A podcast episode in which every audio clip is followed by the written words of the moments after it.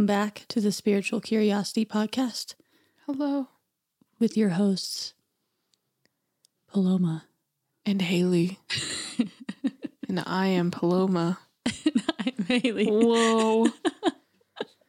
yeah. Well, we're back at it, boys. We're talking about this book. Number four. It's crazy. We're chugging right along. Yeah, we are. And thank you to everyone who is still listening to us, or welcome to the people who are just now joining us. You're awesome. You're awesome. You rock. And we love you. You love it. so, down to the business. We're going to start the episode like we do all of our episodes with a tarot card pulling and reading, which we have already pulled our card, and we have the Eight of Cups. Yeah. It's so interesting because this deck doesn't have the color that usually the Rider Waite Smith deck Mm. usually have. So usually this card's depicted with lots of different shades blue and red and yellow. And this one's just kind of like Blue and yellow. Yeah. And it's one shade of blue and one shade of yellow, or maybe two shades of yellow. But usually um, this character is wearing like a red cloak and red shoes and the the sky is a little bit more of like a deeper purpley blue and the water the red, as I think you had talked about in the last episode, how red signifies power and strength. yeah So almost so this card is represents a moment of transition in life or in this moment of the cloaked figure walking away and leaving these eight cups behind.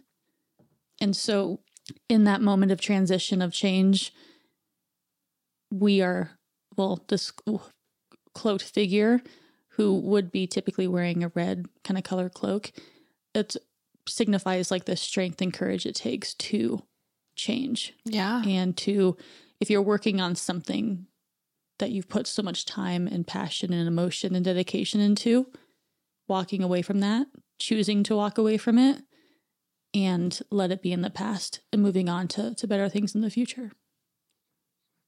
Incredible. Guys that was my first time doing one of these. That was like a most chef's kiss reading. Yeah. Well, it only took me this long to in a google search. Hey do what you gotta do Well, now I I feel like we need to. Um, we were using we're using the same deck that we used in the last episode, but um, I'm I'm curious to because I have a couple of other tarot decks, and so I'd be curious to kind of see what the colors are because I really there's a lot that can be taken away, and I feel bad that the reds aren't in this one because if you weren't here, I wouldn't have caught that um, detail, and that's a really important one.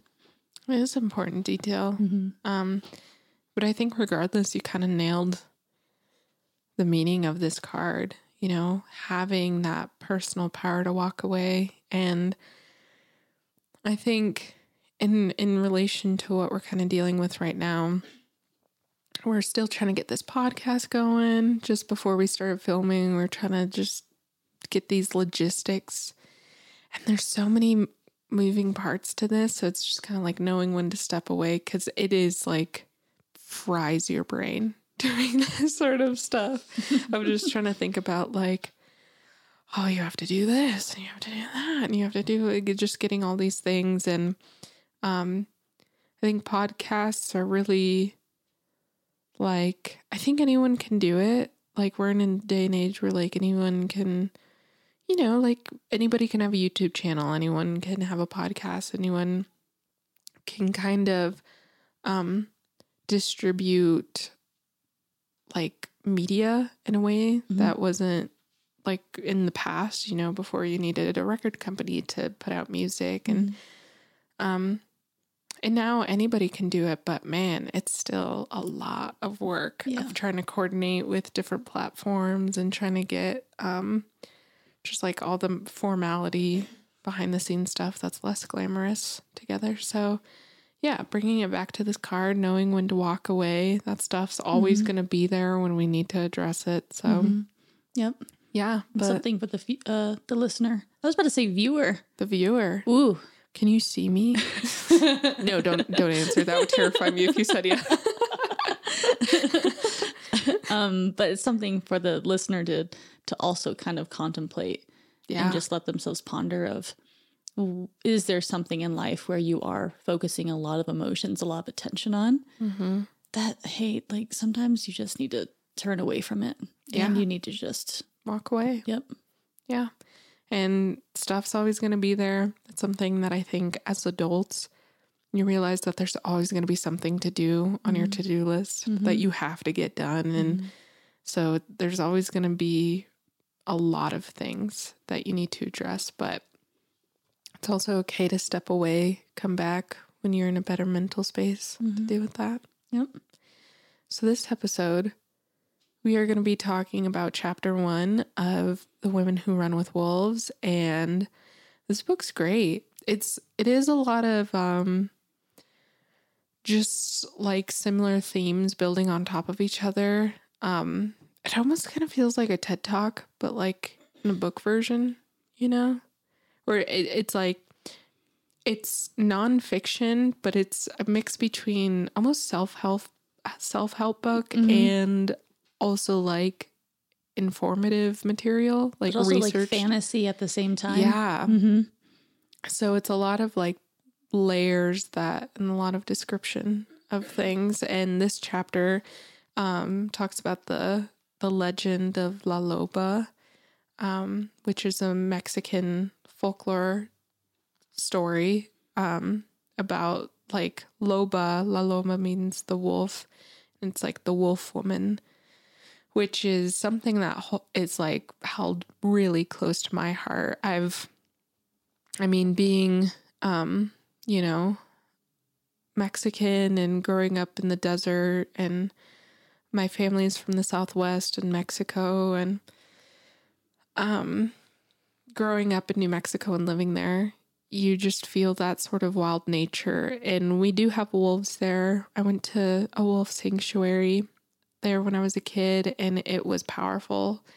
And there is something to be said about like, you know how they say how dogs are man's best friend, but I feel like wolves are women's best friend, you know? I really do love that. Yeah. Yeah. Yeah. I mean, I still love my dogs though. Yeah, of course. I mean, there's still part wolf, but there's like a certain, um, like deep connectedness to wolves, and like how you're talking about your last name too. Yep. So, um, I'm married now, so I I took my husband's last name, and he has an Italian last name, but my maiden name is very, um, very much rooted in the Irish and Scottish um, culture, and it actually means strength of the wolf. And so, in my family, um, my brothers, for example, it's something that we get tattooed on ourselves.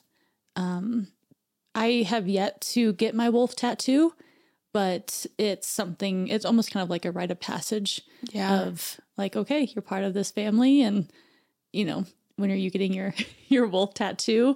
And the importance of being in a pack, the importance of like, and I know there's the lone wolf, right? Where that's, that's always going to be something that, that comes up, but it's so important to have your pack and to have your people and to have that community. And so I think that it really, really resonates because my family were all very, very close. Um, and so we're just a bunch of bunch of wolves just running around, just you know, causing trouble. And I think it's awesome. Yeah. I think of just like, um, but then also you have like, and I just got like the image of, um, you know, like with like the witchy women and like going out into like the forest and Oh, like dancing around and um like the howling of the moon and um like those kind of rituals that people do and um honestly I would love to do a ritual like that.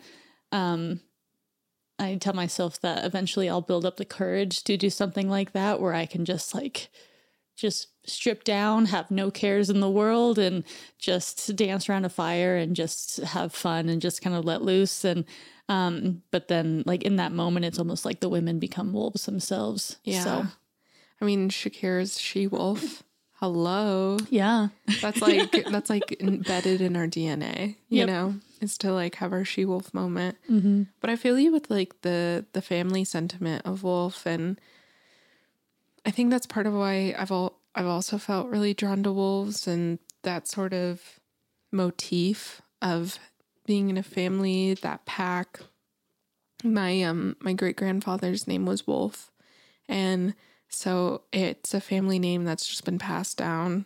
Um, and it's something that I think, like, if I have kids, that I'm definitely going to do that too. And there is something like really majestic and almost like remembers your, it makes you have pride in yourself when you think about that. Like the family and thinking about wolves and, see, and like seeing your family as wolves, there's a lot of pride in it too. And there, it is true that like there's that sentiment of being a lone wolf, but, um, and yeah, but packs of wolves exist and and lone wolves exist and but but there's that ability to have either where you can choose your family if Mhm. your blood family isn't necessarily safe for you um and you can choose who your pack is but you can also be there's an important aspect of of solitude that Mhm. this book touches on a lot i think and not necessarily directly saying of like the importance of solitude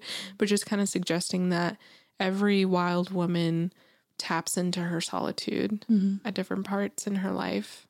Yeah. Mm-hmm. Yeah. So La Loba, um, so who she is and, and what she does and why it's so important that it's brought up pretty much immediately in this book is she is the collector of bones.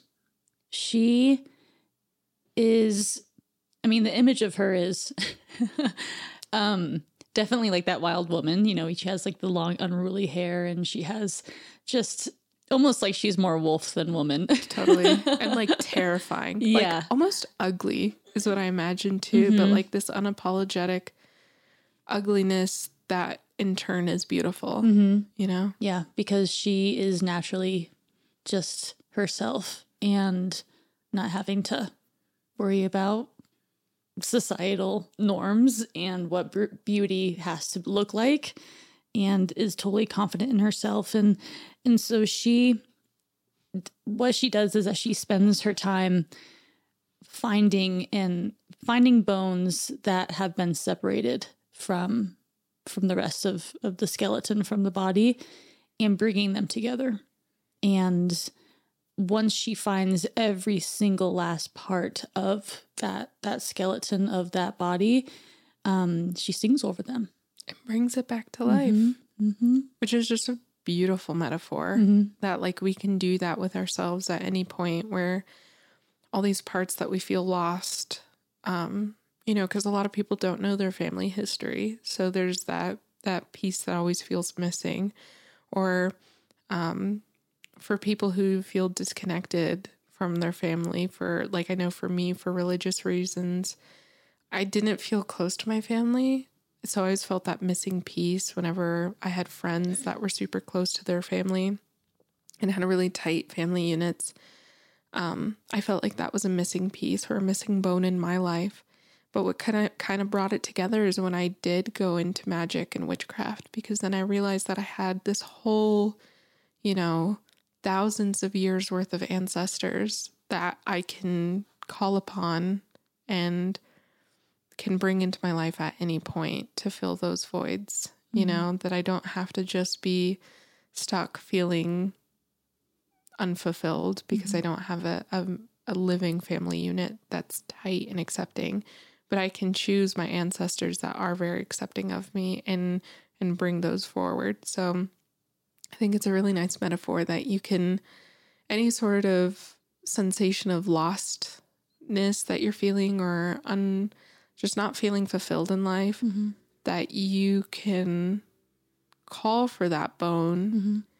and have it come to you, Mhm. you know, whether it's in you or whether it's like existing out somewhere in the universe, lost somewhere, you can call it back to you. Yeah. And I think it's like that sentiment of calling back your power, you know, of like sometimes you feel powerless and you can just call your power back to you at any point. Like summoning La Loba so she can come help you too in Yeah. that search because sometimes we don't even know what we're missing.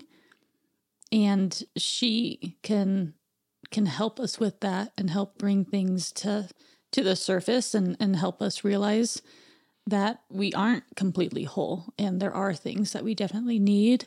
And we're not going to be complete. We're not going to be fully satisfied fully ourselves until we get all those pieces collected again Yeah, absolutely. Which brings me to there's a lot of different quotes that we really liked throughout this book, not just this chapter, but this entire book. And so we just wanted to spend some time going over um, quotes that really spoke to us. So I think we have different page setups. So my pages are on different pages than yours. but um, it's on my page 25, but it's the first page of the chapter. And the quote goes So, to further our kinship relationship with the instinctual nature, it assists greatly if we understand stories as though we are inside them rather than as though they are outside us. And I think this goes back into the last episode of talking about vampires and all these mythological creatures and all these stories of um, creatures that feel like they don't exist, that they're not real they're not outside of us. Like the story of the vampire is within us, you know, to a certain degree. And it's the same thing with La Loba. And it's the story of really animals, any animal too, that any sort of creature or thing that we put a story around isn't ex- outside of us. Like it's all connected into this experience on earth. So when we look at La Loba, and we see her wild nature and just how um absurd it it kind of is, you know. We think, "Oh, that's just a fantasy," but really it, it's all these stories are always trying to show us different parts of ourselves. And that's a big part of um I think spiritual growth for me when I first started. I would just read about these stories that as a kid I always liked reading about Greek mythology or or um, reading the Grimm's brothers uh, fairy tales. I would read about them and I was fascinated with them. And when you do read about them, you are learning about yourself. So you that is part of the spiritual practice. Yeah, and she La Loba, it's the quote in that that same kind of section really that resonated with me is um it says she collects and preserves especially that that which is in danger of being lost to the world. And just going back to the these practices, these rituals, these this knowledge, these stories that need to continue to to be with each generation and we can't afford to let them just slip away. And so I just like yeah, I thought that was beautiful because it's almost like those the things that um are the lost bones for us. Um and we'll get into this a little bit a little bit later, but you know, think of like creativity, right?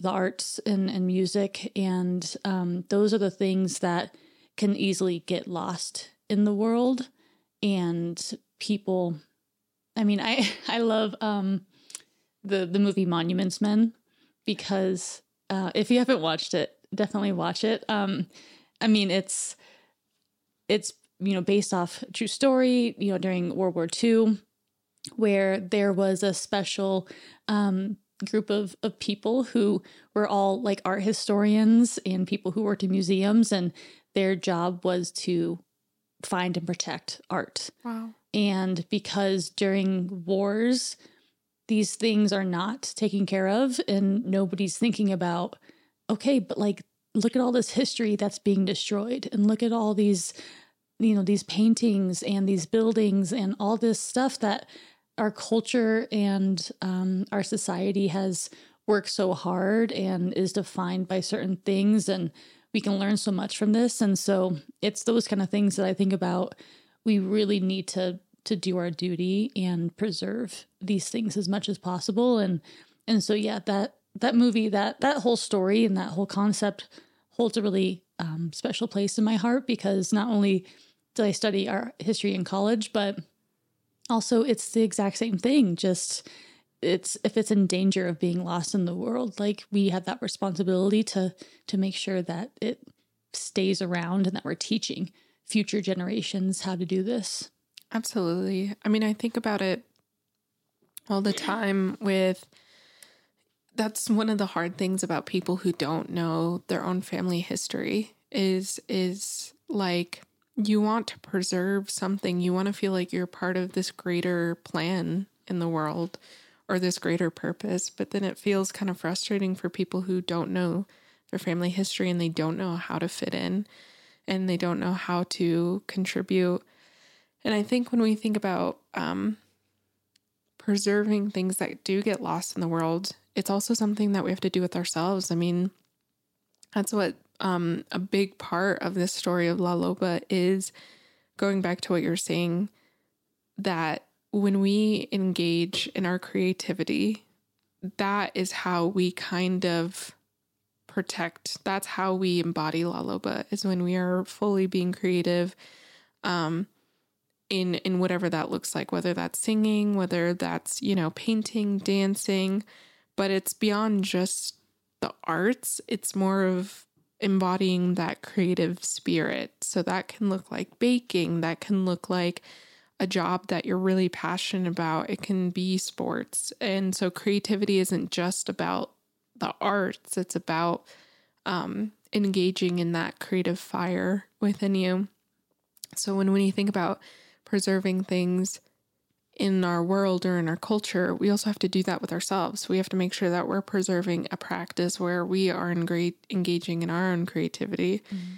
where we're taking time to not let those things get lost for us, mm-hmm. you know? Like let's say you really like yoga, but and that's a really creative practice for you, but there's never enough time for it. And eventually it does get lost. Mm-hmm. If you're not nurturing that practice, it does get lost and eventually it just becomes a forgotten history of your own mm-hmm. life. Mm-hmm.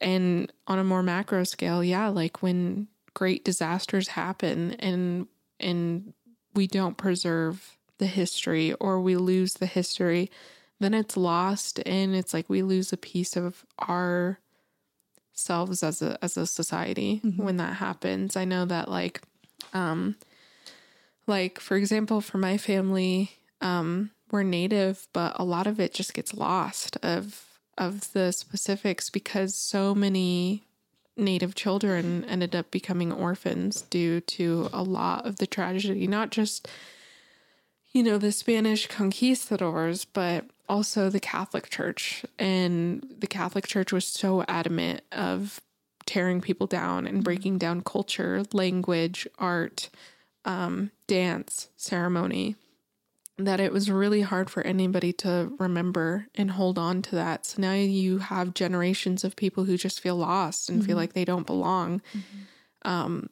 I know that for my grandma, she kind of had an idea um, and she would tell us like which tribe we were, but um, but she was also an orphan too, so mm-hmm. she didn't even really get to fully embody that culture mm-hmm. and that creativity of that culture because she was an orphan and was moving around all the time. So she didn't mm-hmm. even have the opportunity yep. to um to really be a part of something bigger. Yeah. And I had the same not exactly the same, but I my family also has Native American roots and it's unfortunate because nobody in the family really kept records. Yeah. And things have gotten really muddy and I just I don't know. Like I don't know where to start in the search.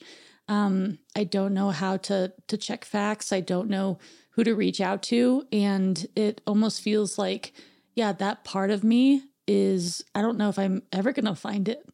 Um, there was a um, a ceremony that my mom and I were able to go to, um, dedicated to corn mothers, And it was a beautiful thing to witness, but I felt like an outsider the entire time because I I don't know exactly what my heritage is and I don't know exactly um, where my ancestors came from and what their practices were. And um, I feel very blessed that I that they allowed the public to to come in on on something like that. But I also just kind of stuck to the, the sides and to the back of the room because I didn't. I don't know. I just I felt like almost like I wasn't allowed there, even though they were very welcoming. I just felt like, oh, I just wish I knew that much more about, you know, my yeah, my ancestors, my um grand grandparents, my great grandparents, my great great grandparents, um, because there's there's definitely like a hole there that I'm still trying to figure out how to fill. Yeah. Yeah, and I think a lot of people are trying to figure out that hole um to fill. I know that like um when you don't feel like you have an identity, it becomes really frustrating. And and a lot of people don't have family and they don't have people that they can really identify with. And and I think that like going back to this book part of this wild woman archetype is discovering what your identity is beyond the sort of like beyond the matrix I guess the best word is to put it like beyond the status quo of discovering what identity really resonates with you. And and allowing yourself to kind of like hang loose a little bit because it, it's a process of discovery. You're not going to know who you are overnight if you felt lost for such a long time. Mm-hmm. And Clarissa um, brings up like this this motif of the desert mm-hmm. a lot, and I feel like that's a big thing with identity and is oftentimes in our lives we have these seasons where we kind of feel like we're lost in the desert and we're stuck. And so, what do you do when you feel lost and when you feel stuck and when you feel like depraved of, um, of life and fertility and it feels like nothing's growing? It's like the story of La Loba is about making peace with death, mm-hmm. you know, because she she creates life by um, accepting death, you know, mm-hmm. and honoring death. So when we when we honor death, we can bring life into things. And when we're in those deserts, we really just have to embrace it, you know, because that's where you find where you really are mm-hmm. down to the wire. Mm-hmm. Yeah. Yeah. And while you were talking, I, um, another quote just kind of pops up, um, where it's on my page 33, but okay. who knows what page it is for you. But, um, it says, like the dry bones, we so often start out in the desert. We feel disenfranchised, alienated, not connected to even a cactus clump. Uh, the ancients call the desert the place of divine revelation, but for women, there is much more to it than that. Um, and I made a note to myself after reading that that um, it says sometimes women never get out of the desert. Their whole life is spent dry, isolated, and wanting. And it's it made me really, really sad that there are people that are continuously looking and searching, and there's just, you know, and exactly what it says like, oh, yeah, like the desert can be this, but the desert can also be this. It could be something that has vast opportunity and vast revelation, but could also be just just so barren and so dry and um, people can be very very lost in that so it's, I think there's definitely times where, and you mentioned this earlier, where you feel like, um, like how you feel like with family, right? You're like, oh, like I'm kind of like either I'm like the oddball out or I'm um, don't really have much community. And in that way, that metaphorical desert that you're finding yourself in. And it's how can we kind of yeah, call out for La Loba and kind of have her help help us through it because she and and I really love how it um and Clarissa the the author she goes into the describing of you know the ceremony and the ritual of what happens when you put all the bones together and, and she's singing over the bones and she turns into this this woman and the woman runs and runs and just oh no no it turns into a wolf first right? Mm-hmm. yep so you're singing over the bones. The bones turn into a wolf. This wolf has beautiful colors just reds and silvers and blacks and all these different colors just like shining in the sun. And and then like when the sun hits the wolf just right it just turns into a woman and she's just like wild and free and it's just like so beautiful. Um and so it's just that's what i wish for everybody is just how can we all get to a point in life where like we just are able to to be whole again and to to run free. And it's um yeah i just that's what i wish for for you paloma and for everybody listening And for you, Haley. I definitely agree. And oftentimes, how you get to that point is a lot of times you just have to hit rock bottom for a lot of people. And it's true what you're saying that sometimes people get lost and they can never come out of it and they spend their whole lives lost. And that's really heartbreaking. And I think a lot of it has to do with are you willing to dig into this? And it goes back to shadow work. A lot of this really just goes back to shadow work of like you have to face your own desert of the soul.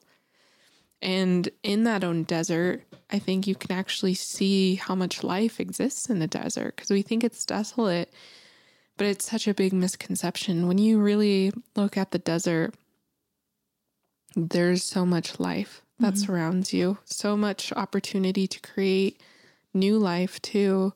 But on first glance, it seems like there's nothing there. And it's frustrating. Like, there's been times, I think, in all of our lives where it just feels like you just keep getting hit over and over and over again. And you get scared and and you don't know what to do. Um, but I think that's when like your true grit has to come out, and that comes back to that wild and primal side. mm-hmm.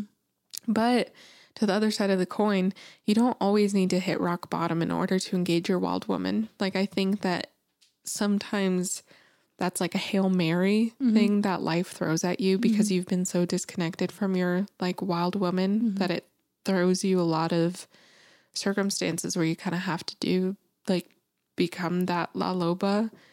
But I think you can also just, if you are engaging her in a regular, healthy dose mm-hmm. too, like I think that that's actually could be super beneficial. Mm-hmm. You know, if you are engaging in with your own wild nature, your own craziness. And she even talks about how, like, for my page 36, there's a quote where um, she says, This wolf woman self must have freedom to move, to mm-hmm. speak, to be angry, and to create. The self is durable, resilient, and possesses high intuition. It is a self which is knowledgeable in the spirit dealings of death and birth. So I think when you are engaging those things on a regular basis, when you are allowing yourself to be angry, it and like when you are allowing yourself to create, when you're allowing yourself to move freely, you're honoring her. And I don't I know it took me a long time to wait for this side of me to come out. And it took a lot of just really bad things happening in order for me to finally face her and to accept her. But one thing that Clarissa talks about is like once you find her, because often this this inner wolf is lost for such a long time.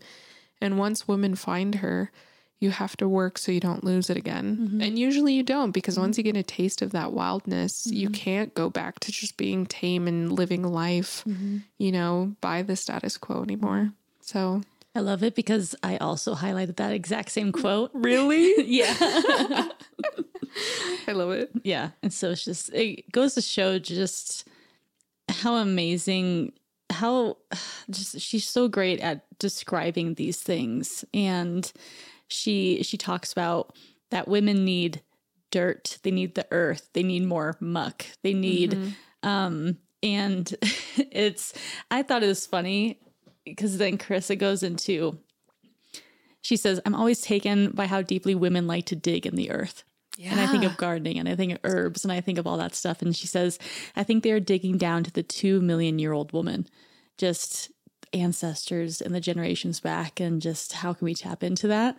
And so, um, and I love playing in the dirt when I was younger. And just, I mean, we, I think we talked about earthworms not too long ago. And Yeah. I was, I remember even um, back in elementary school where I, on a day where it would rain and all the earthworms would come out and they would be all over the sidewalks. And um, I would spend time before the school bell rang that I would just go and find all the earthworms and I would like put them back in the grass because I didn't want people to step on them. And so um, hopefully all those earthworms are actually okay. But um, it was just like those little things where, um, and my my parents would tell me that uh, when I was younger, I actually would let spiders crawl on my arm, and I like I feel very. Um, I mean, but now I see a spider in the house, and immediately I'm like, oh nope, can't do it.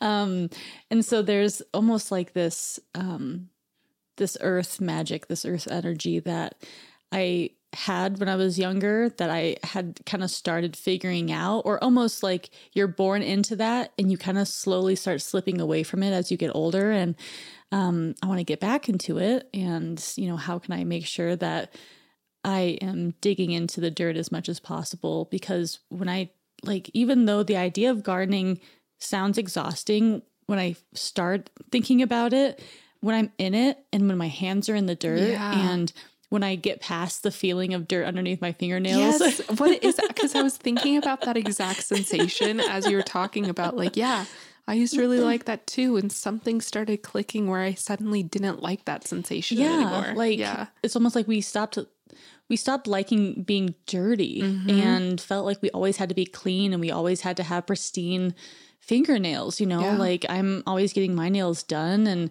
like how how has that been um instilled in us and how is that something that we're just like not we're just not allowing ourselves to do anymore and um and so and then i also think about like other things that ground me of just how important it is for me to be by the ocean and like having my feet in the sand Yeah. and um just allowing myself to do that is just so important and so um and that brings me to another quote that i love that she brought up where she was talking about um La Que Sabe am i saying that right Mhm. it says uh, La Que Sabe. Lake, oh my gosh, I, I did such a good job. La Que Sabe had created woman from a wrinkle on the sole of her divine foot. This is why women are knowing creatures. They are made, in essence, of the skin of the soul, which feels everything. And it's just feet are such an amazing metaphor. They really are. they really, really are. Mhm. I love the feet thing because I I remembered as I was reading this how many times growing up I was barefoot all the time.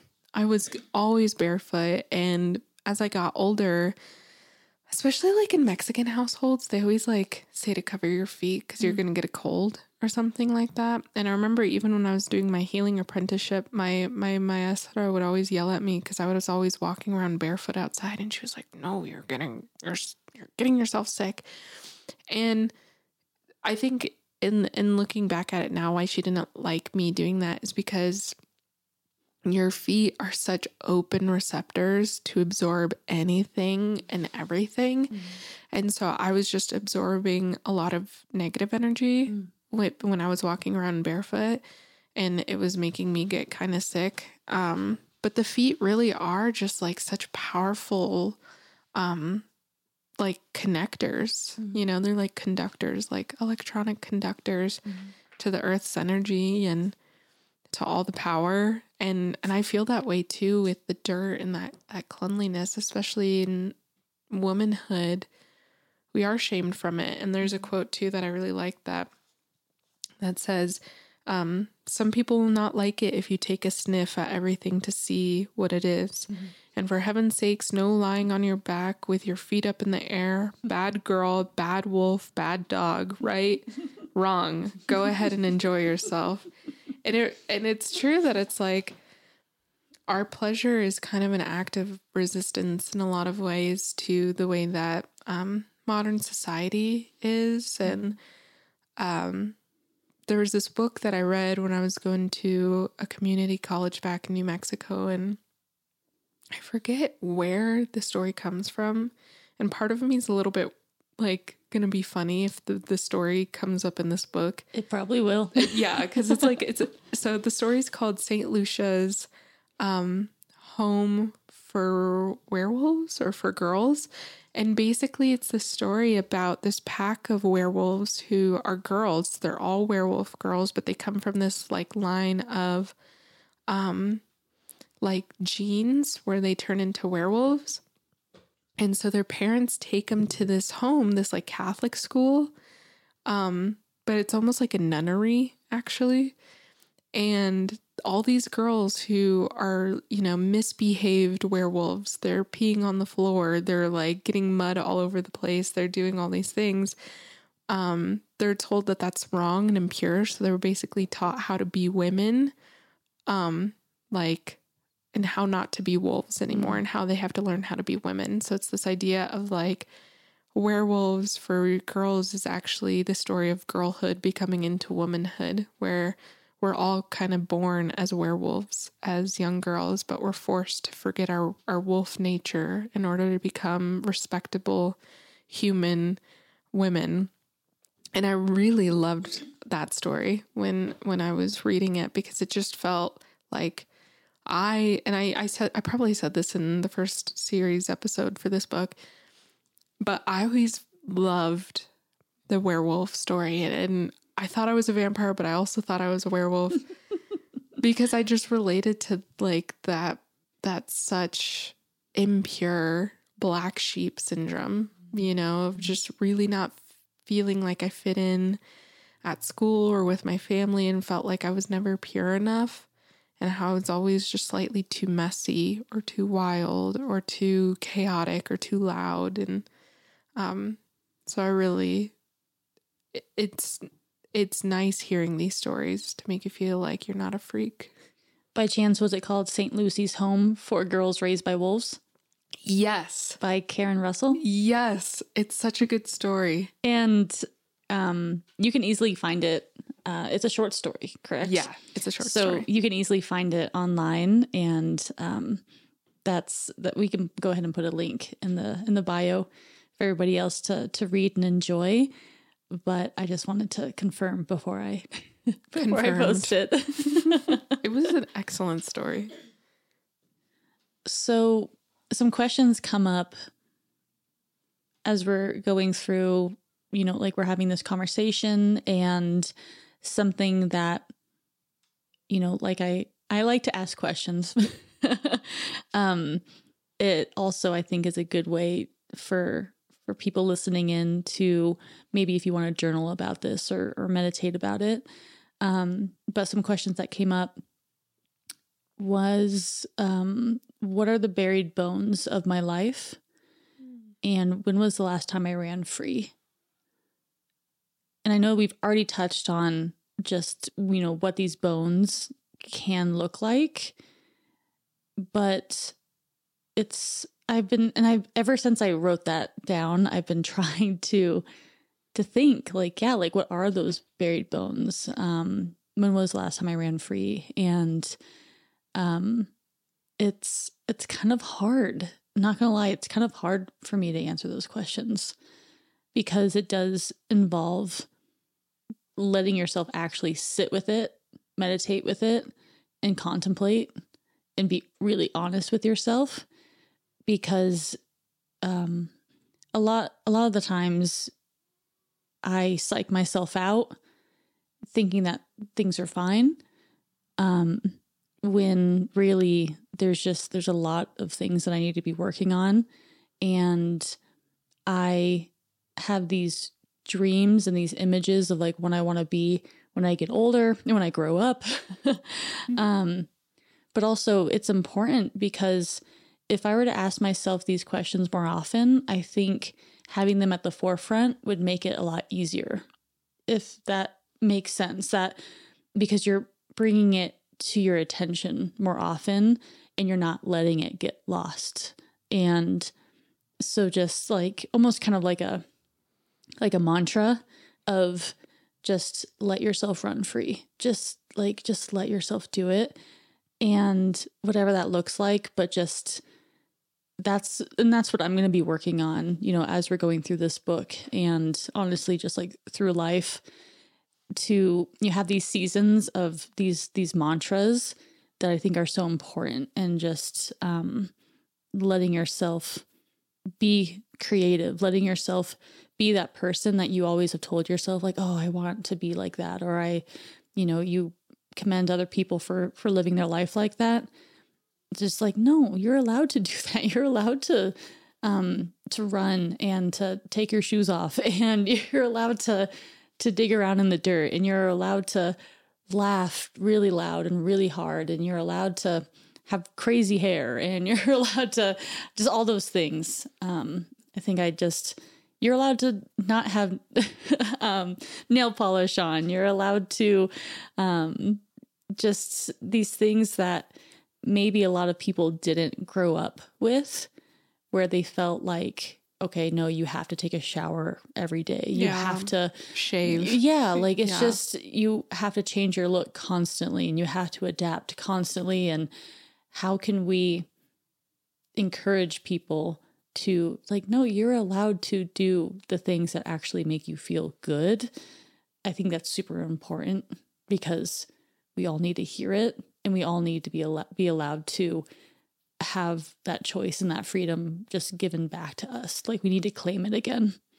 I think that's that's definitely like one thousand percent.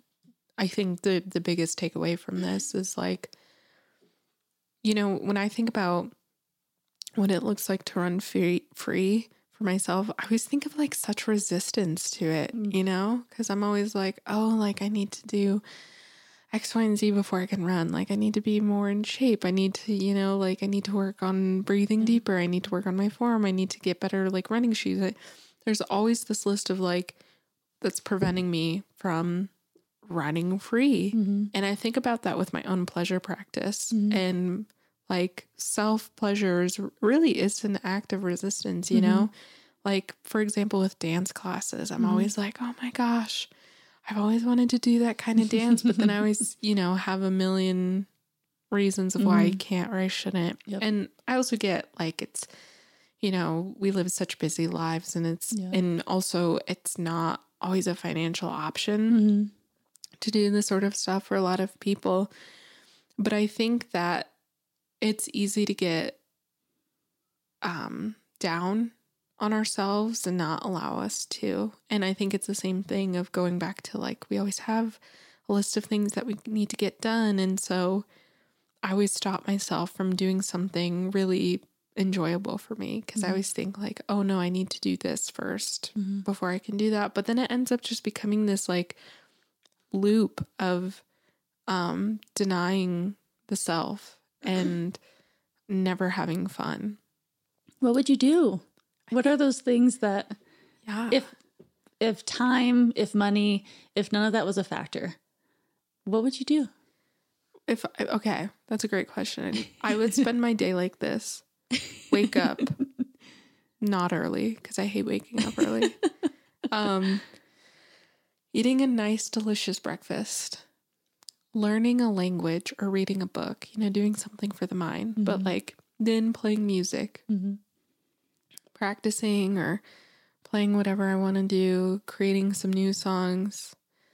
Then maybe go out, do something fun, go on a walk or, you know, go dancing or go do yoga. Then um paint, come back home and paint, make some more food, take a bath, read. If I could do if that could be my daily frickin' thing, I would I would love my life.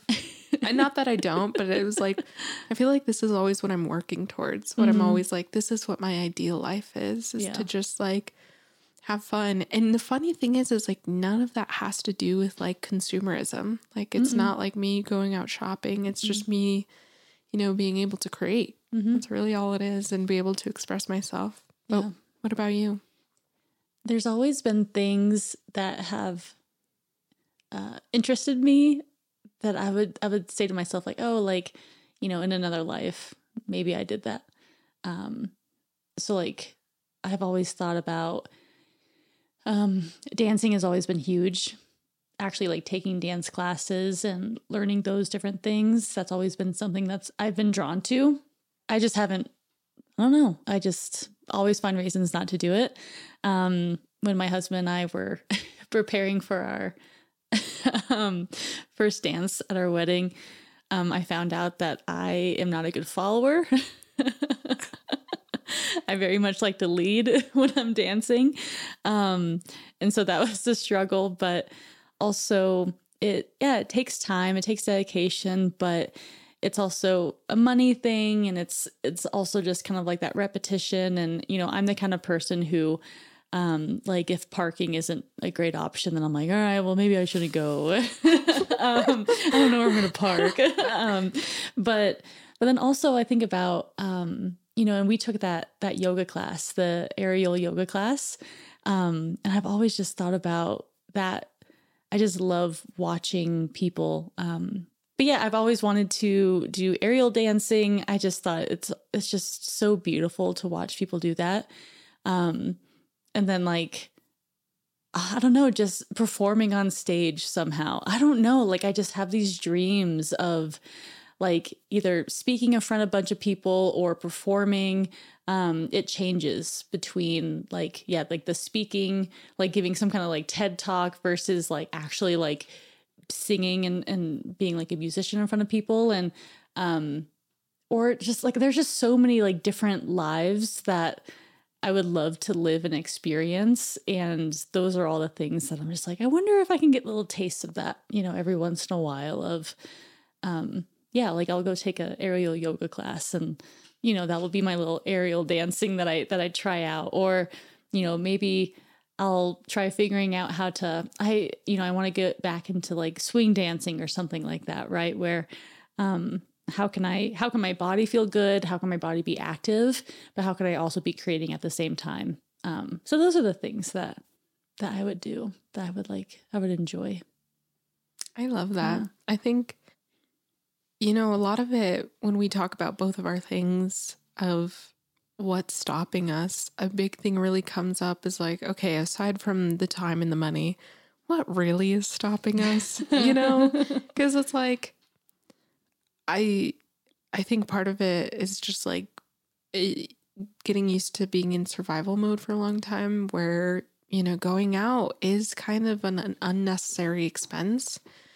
Um, and it's also really intimidating doing new things. And especially like, I remember um, like early 2000s was not a great thing for the the the female esteem, self-esteem. Yeah. Cuz I remember just like movies were always making comments about women's bodies mm-hmm. and everything was always hyper really low cut jeans. Yes.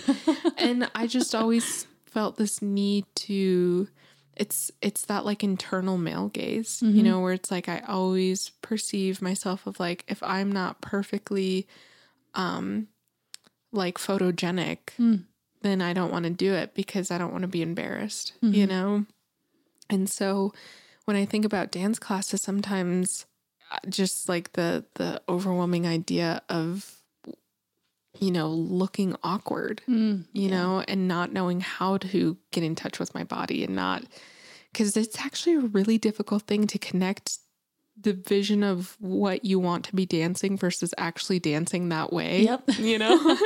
and it's it's really humbling. And so that's why they have mirrors everywhere. Oh my god, I You're know. Like, you will be forced to know what you and look like. so stressful. like being hyper aware of how I look. Mm-hmm. And I also did some dance classes when I was younger, and I had some dance teachers that are just like they're always making comments about you, and it mm-hmm. makes you mm-hmm. really self conscious. Mm-hmm. And even if it's not like super rude or anything. A lot of dance teacher type personality is just being really, you know, like, no, that's being, not how you do it. Being very exact. Yeah. And, and I know that there's a reason for it right. because when I go see dancers, you know, I'm very, very picky, and my husband knows this. So the Nutcracker holds a very special mm. place in my heart. And I've been very, very particular in like I I grew up putting on performances for my parents, like in front of the Christmas tree, like of the nut- Nutcracker every year. And um, I did a little bit of ballet when I was younger. And so I've always just, I went to go see the Nutcracker um, once while in my adult life. And I was very like, you kind of start judging because you do want it to look good right. and you do want them to to to do the things and um execute things correctly but at the same time i really really hope that outside of that those dancers like can just be free and just dance and be goofy and and i think it's a fine line it's a balance because i i know people who they do things professionally but they're never allowed to do those things for fun. Yeah. And so, um, you know, like a, a family that I grew up with, um, you know, their kids played football, right?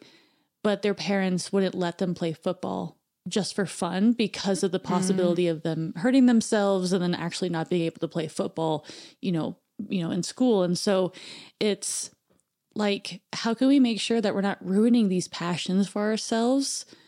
of yeah, like I really want to learn how to dance. I want to know how to to to do the moves correctly and to and to look good while doing it. But I don't want it to be something that I dread and then I'm gonna just like right.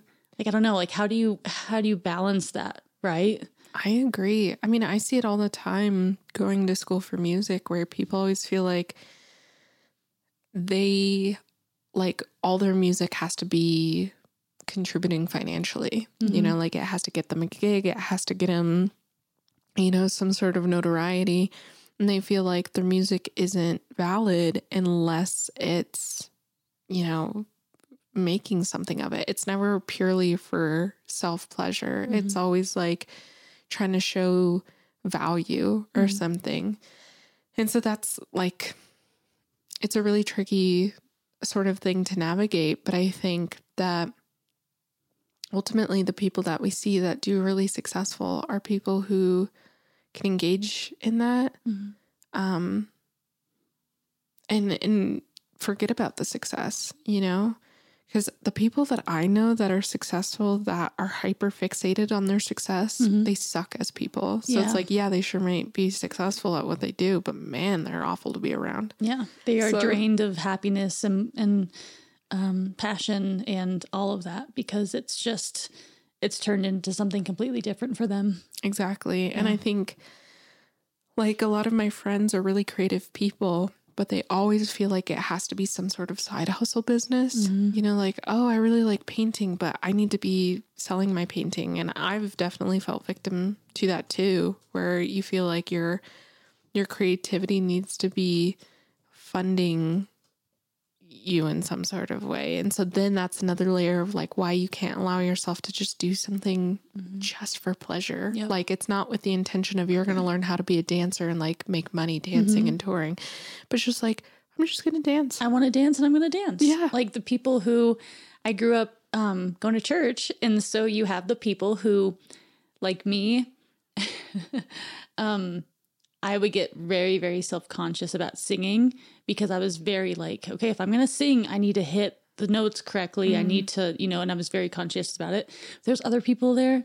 They're just belting. Yeah. They just do not care. They just are singing because they, that is their body is just like this is what i want i'm going to do it and i don't yeah. care what other people think around me and it's i was just at first when i was younger it's almost it was almost kind of funny because i'm like oh well that doesn't sound right like yeah. you sound kind of funny singing but now i look at it and i admire those people they just you don't have to be good at it just do it because it makes yeah. you feel good and makes you happy and brings you energy and life and Yes. Just so if anyone is listening and you're like kind of teetering on whether or not to do something, just do it. Yeah. Just make yourself happy just and yeah. And I and we know like I think we're all not oblivious to the idea of like sometimes there's a point in life where you can't afford it or you just don't have time mm-hmm. for it and we get it, but I think as far as the time thing goes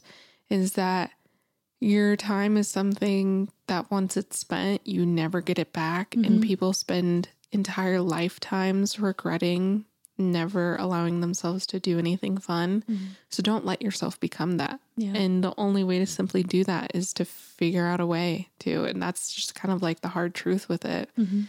is you got to prioritize your time, um, which is a very hard thing to do. And there's going to be seasons too where you just realize like this season I'm not able to do this realistically, Mhm. but I'm going to do what I can now to prepare for a time when I will be able to do that. And I think the other thing too, um, about is like discovering how to get in touch with your inner wolf and your inner wild woman is like a lot of visualization, you know, of what does your wolf look like? How does she talk? How does she walk? What does she do? What what I is think my wolf has curly hair. Oh, I love that. Yeah. Yeah. I don't know if that's a thing, but Hey, I'd it want is like now. these, like luscious curls. What what color? Almost kind of like a I don't know. I kind of want like a rose gold Mm. color. I love that. I'm that's just that's in my brain. A rose gold hair, curly curly hair. Yeah. Just a wolf that like it laughs a lot. Yeah. a wolf that you can hear very from very far away. And Yes. because that's definitely something I notice more often than not. Where I'm like, "Ooh, I may be the loudest person in mm-hmm. this room right now." Like, because and that's okay. and I get my laugh from my mom, and I love it. And it's something that um, I've I've learned to love a lot more, and learn to just own it. But that's what my wolf would be. You just just be like, oh well, there no, there's a Haley wolf. All right, she's somewhere. yes, she's somewhere close by, or I don't know, far away. Um, but yeah, I'm gonna try to. I'm like closing my eyes and trying to picture. But what would your wolf look like? I think she would have like a lot of black because I really like black and I'd have like a black nose. And I feel like I would look kind of German Shepherd esque looking, just really like pointy ears, Ooh. you know? But like still a wolf, obviously. Yeah. And Probably more aware than wolf. yeah, yeah. and then I'd have like black, but with like red bits in it, you know, like Ooh. a deep, like dark red bits in it, Mm. you know. I have this neighbor, and her the dog's name is Kona, and she's like this most gorgeous dog who looks like she's part wolf, and mm. she's really like black hair, and she looks German Shepherd esque. And then she has these red streaks that just kind of come out at different times, and she's beautiful. Mm. Yeah. So I think I'd want to do see that. that. Thank you. yeah. Yeah, she's just like such a beautiful guardian dog mm-hmm. too. Um and I think like to go like some more ideas of ways to get in touch with your sort of inner wolf is that it doesn't always have to be like doing activities, you know? Like can also just be getting in touch with nature. It is journaling. Um, I think for me personally, working with fire helps me get in touch. So when I'm like near a campfire or near a fireplace or have candles going, obviously, disclaimer, make sure that you're doing it safe. Okay. like, Please don't be like those people who start forest fires. yes, please. Yeah. Yeah. In New Mexico, like be safe. couple- yeah. We had a forest fire in Cimarron that happened, and it was all because people were camping and weren't like monitoring it, and it totally wiped out such a big part of yeah. So be safe. Fire is a dangerous thing, so if you're not in a space to actually handle fire carefully, then don't do it. I know for me that fire is such a big way that I've gotten in touch with that and smoke like incense is another thing and um Even just the fire. yeah I mean, I mean, sorry, the sound of fire. yes um, before we started the episode, um, Paloma had she's like, "Oh, we should get like a the sound of like crackling Oh, flame yeah. as a as a candle," and um, it's like those little noises that you're like, "Oh yeah, that's nice." Definitely. Like there's that show on Netflix that oh my god yeah, where it's right just I mean, and my husband and I put it on every year, like around Christmas, because we don't actually have a fireplace, and so we just put it on our our TV. But it's just oh my gosh, I just love that sound. It is gorgeous. Just stare into the flames forever. Exactly. Yeah. And that's so meditative in and of itself. Because I know for me, meditation is such a daunting thing. And at mm-hmm. this point, whenever people say meditate, I'm like, okay, okay, fine, I get, we get it. it. yeah. Like we get it. Meditate. God, I know. But, you know, for people who don't really have regulated nervous systems mm-hmm. or who deal with a lot of trauma, meditation can oftentimes trigger you and, mm-hmm. and cause flashbacks. Mm. So I know for me, when I was starting therapy, we kind of talk about how, like, that's probably not the best thing for me to do right now. Mm-hmm. So, doing things that, yes, you can get into a meditative meditative state by like for me doing the dishes is when I get into a meditative state or when I'm painting mm-hmm. or when I'm staring at like a candle flame. That's when I get into a really meditative like flow state. And same thing with music too.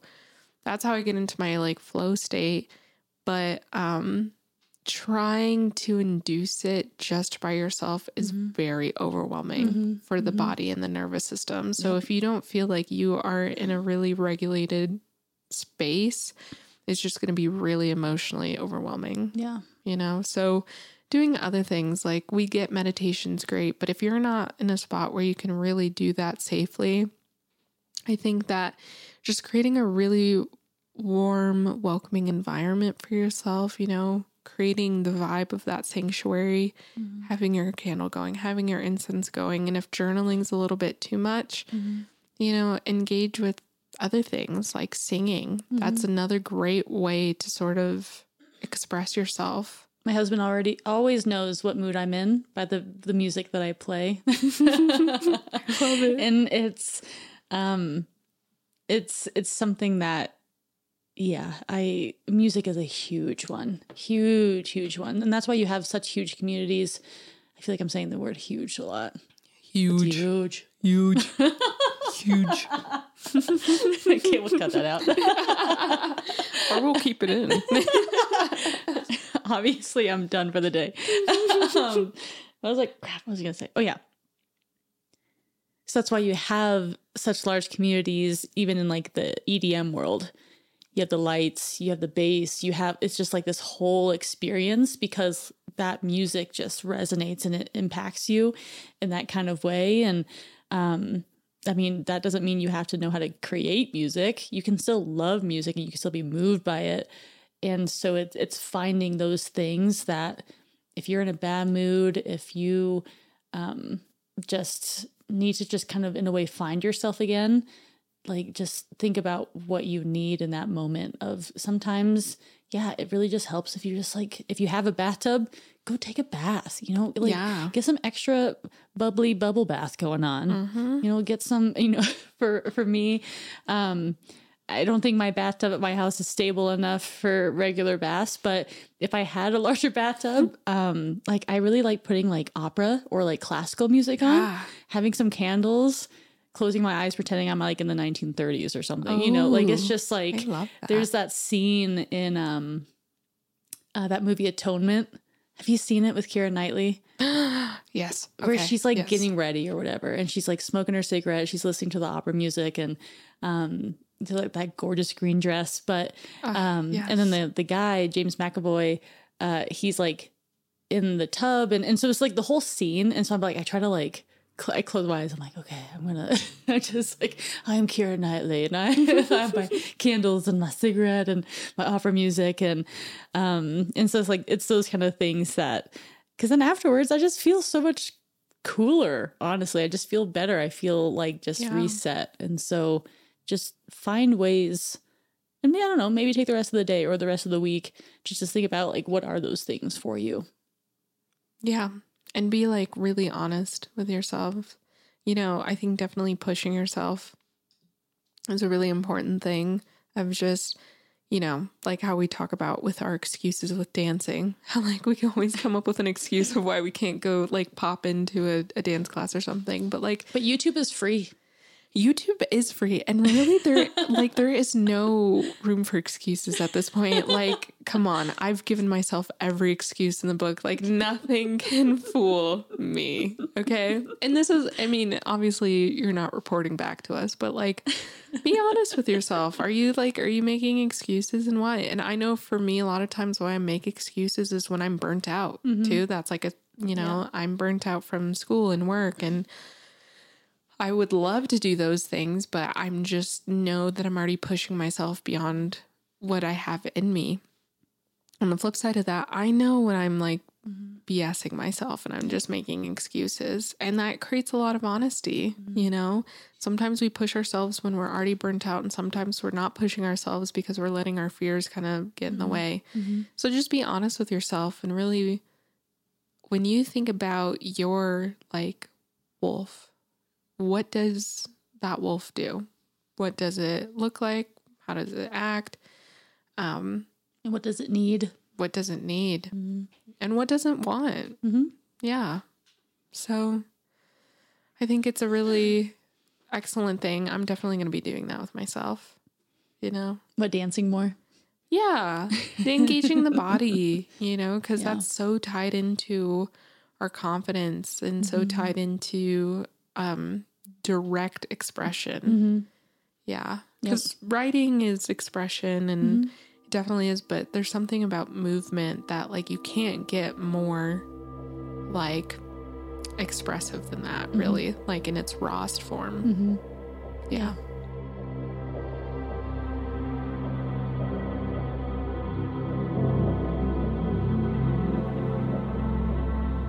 All right.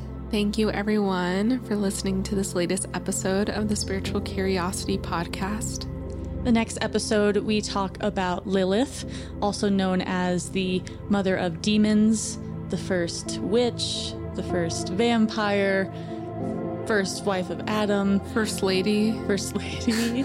Uh, we're talking about her story and how she has been portrayed, and how all of that is just a big load of crap. a big old load of crap. If you want to stay updated with us and keep up with our socials, we are at the Spiritual Curiosity Pod on Instagram and on TikTok. But in the meantime, Stay curious.